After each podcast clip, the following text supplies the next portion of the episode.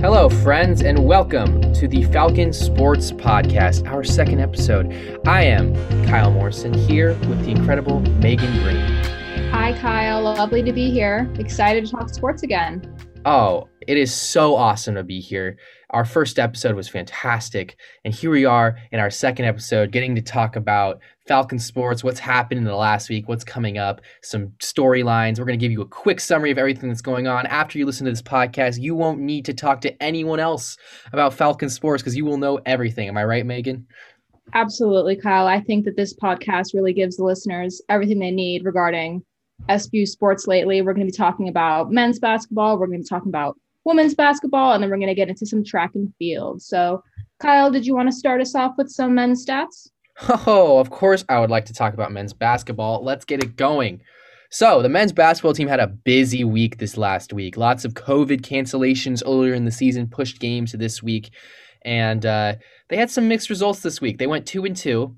Uh, they began the week with a loss. They lost to Montana State Billings, 67 to 54. It's always tough making that trip to Billings, Montana, especially when it's cold in the middle of January. Um, then they came home and they beat St. Martin 68 to 65. It was an exciting game. I was there. Shaw Anderson hit a three pointer from the left corner pocket that ended up winning the game at the buzzer. Uh, great game. Shaw Anderson uh, was definitely the uh, was was definitely the standout player for the Falcons in that game. Then they went and they beat Western Washington in Bellingham 78 to 59, something you always like to see, a good win in a rivalry game. But then they went to Canada and they lost 75 to 72 to Simon Fraser. Those damn Canadians. Uh, they ended up losing um, in the last seconds. Devontae Moffitt, the Falcons' leading scorer, um, he missed a three pointer off the back of the rim that would have sent the game to overtime. But overall, this was a good week for the Falcons. Remember, SPU men's basketball came into the year ranked number 21, and they had a precipitous fall from graces. Now, even though they are 10 and 8 and only 3 and 4 in the GNAC, they've moved up to seventh in the conference, and they've been playing much better. And this is a team with championship pedigree. So watch out for them in tournament time if they get into the tournament, they have two very good scorers in Devontae Moffitt and Sean Anderson, who they can run the ball through. Harry Cavill's a great veteran scoring presence. Um, and they've been experiencing experimenting with a seven man rotation. So they're kind of consolidating the way they play.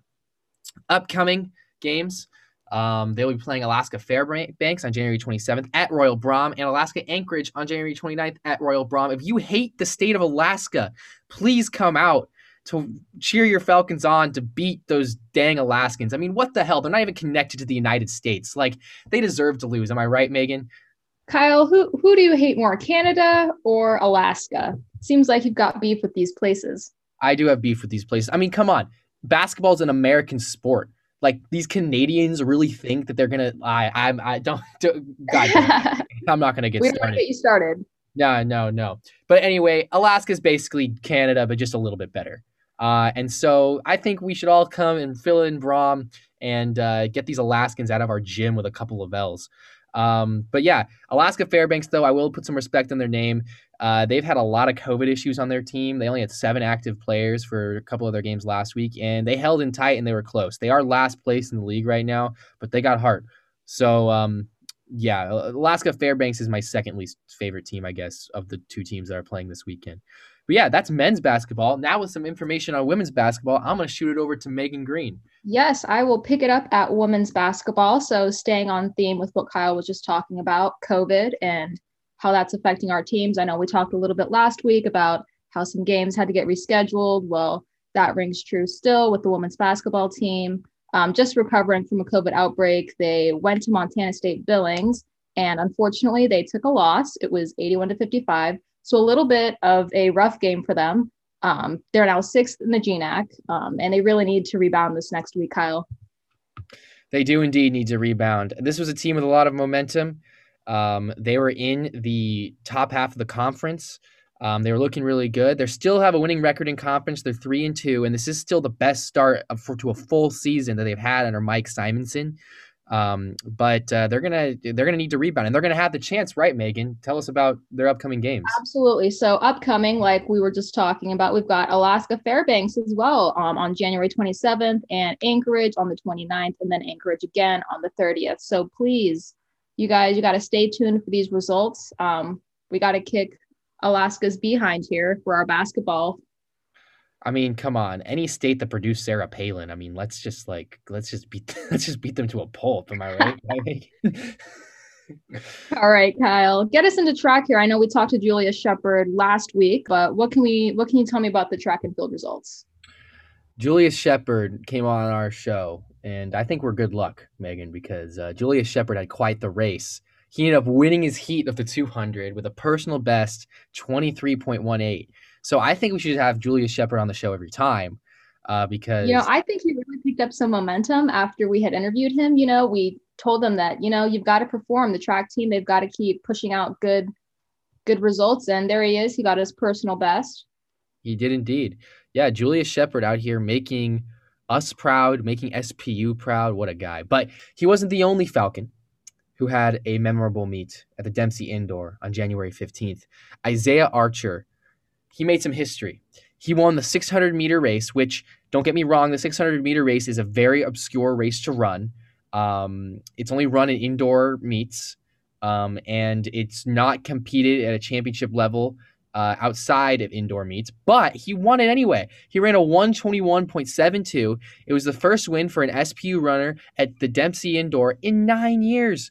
My lord, the last time that an SPU athlete won a meet at the Dempsey Indoor happened twice in 2013. Ryan Anderson won the 60 meter hurdles, and Ray Zolek won the pole vault. So Isaiah Archer puts himself in very rare air here with this win.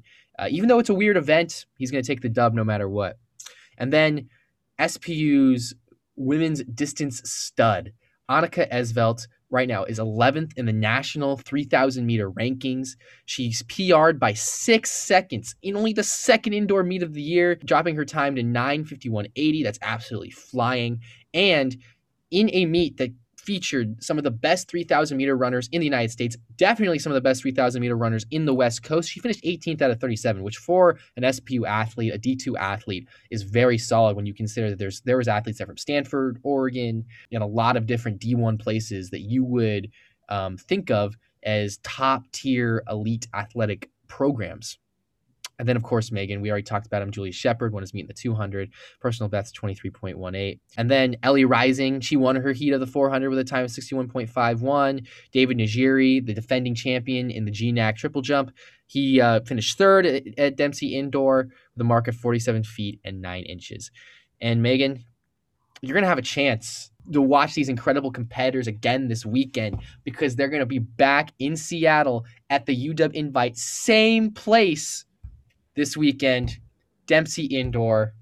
I'm excited. Aren't you excited, Meagan? That's that's some exciting news. And you know what? There's no reason we can't go out there and support Kyle. UW is a short 15 minute drive away, if you will. You can carpool. You guys got to get to this invite. You got to see it. Have you have you ever run to UW, Meagan? I have never run to UW. The furthest I've gone from the campus has been to Gasworks Park, which is, I would say, almost that's definitely half, right? I mean, yes. So Gasworks is about a mile 0.75 from SPU. UW is four miles from SPU. So if you're the type of person who's just like, you know what, I need to get my four mile run in today, just put on the running shoes, run to UW. You might even get in for free because they'll see that you have track stuff on and they'll be like, oh, that's a competitor. And then they'll let you in for free. So I say you get your morning exercise in, run over to the indoor track, see if you can get in for free, and uh, watch SPU crush it once again. Well, with that being said, Meagan, I thank you so much for joining me tonight, um, recording this podcast. I want to thank the listeners for trusting us with their time. Um, and we're going to have another episode for you next week. Um, you got anything to say, Meagan, before we close this out? Um, nothing. Just thank you guys for listening to us, and we will be back next week. Go Falcons!